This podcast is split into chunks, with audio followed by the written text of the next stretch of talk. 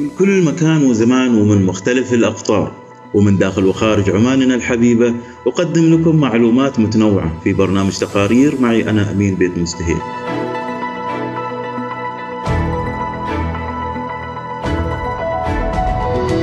علموا أولادكم السباحة والرماية وركوب الخيل. أسعد الله مساكم أعزائي المستمعين. اليوم راح نركز على السباحة. أتوقع ما في حد فينا اليوم ما يعرف يسبح، سواء في البحر أو حتى في الأحواض المخصصة للسباحة. السباحة صار لها منافسات دولية، فكيف بدأت هالمنافسات؟ تابعوني في هذا التقرير. تعتبر السباحة واحدة من أهم وأشهر الرياضات في العالم، وأكثرها ممارسة عند الرياضيين وحتى عند الناس العاديين. منهم يعتبرها قمة المتعة، ومنهم يعتبرها الرياضة اللي تعطيهم النشاط والحيوية.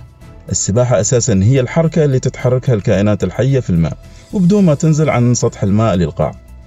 خلونا ندخل في تاريخ السباحة. السباحة تعود للعصر الحجري قبل أكثر من 10,000 سنة، وتم افتتاح أول حمام للسباحة الداخلية للجمهور في عام 1828 تحت اسم سانت جورج. وظهرت المنافسات في هذا المجال كنشاط ترفيهي عند الإنجليز خلال عام 1830. وفي عام 1837 عقدت الجمعية الوطنية للسباحة مسابقات للسباحة العادية في 6 حمامات سباحة اصطناعية اللي كانت موجودة في المدينة اللندنية. وفي عام 1880 كانت السباحة أهم شيء ترفيهي، وهذا بسبب وجود هيئة حكام وطنية وجمعية هواة للسباحين وأكثر من 300 نادي إقليمي في جميع أنحاء البلاد. في 2 من السباحين الأمريكان قدموا في مسابقة للسباحة اللندنية في عام 1844. وعلى فكرة هذا واحد من الأسباب اللي خلى المنافسة تنتشر في العالم، وكان أول شخص يسبح في بحر المانش اللي موجود بين إنجلترا وفرنسا في عام 1875 هو الكابتن ماثيو ويب، وقطع مسافة 34.21 كيلومتر خلال 41 ساعة و45 دقيقة وبأسلوب سباحة الصدر.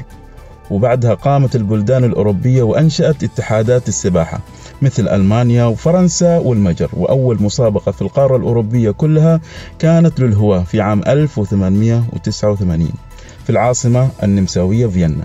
وأول بطولة لسباحة النساء كانت في اسكتلندا خلال عام 1892.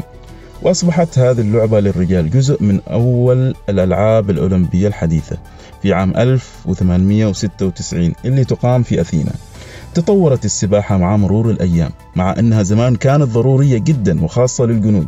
في تراثنا الإسلامي لما قال عمر بن الخطاب رضي الله عنه: علموا أولادكم السباحة والرماية وركوب الخيل.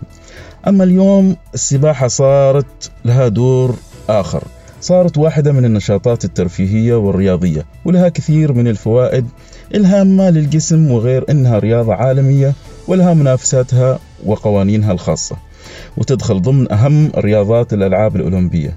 وصلنا لخط النهاية في السباحة، ومن المنافسات الرياضية والدولية إلى التجارة والتسويق، وراح نلقي الضوء على التسويق الإلكتروني.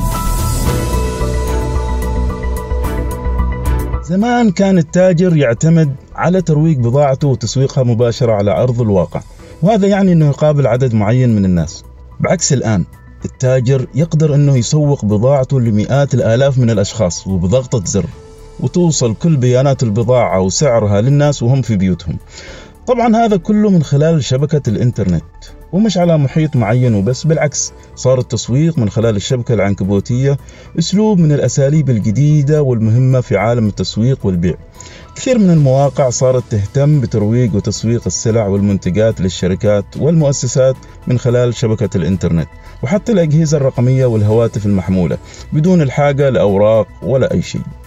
لكن يظل يعتمد نجاح التسويق على خبرة موظف التسويق والميزانية المالية اللي محددة لهذا الشيء. ومن أهم طرق التسويق وعناصرها وأدواتها علشان يكون فعال وناجح هي تميز المنتج وسعره المعقول والمجتمع المستهدف وطريقة التوزيع والترويج وعمليات الاتصال والتسليم، وهذا يخلق فرص أفضل للبيع. ومن أهم هالفرص توفير الوقت والجهد على كثير من موظفي التسويق، وحتى العملة، والتقليل من العوائق أمام الطرفين البائع والمشتري. يعني يقدر الشخص أنه يشتري بضاعته بالمواصفات اللي يريدها وبدون ما يسافر أو يخرج خارج البلد، وغير أنه يعطي فرص أكبر في النقاش حول البضاعة مع العميل. أعزائي، كان هذا موضوعنا المختصر عن التسويق الإلكتروني، ومن التجارة والتسويق لأساليب أو أنماط الحياة.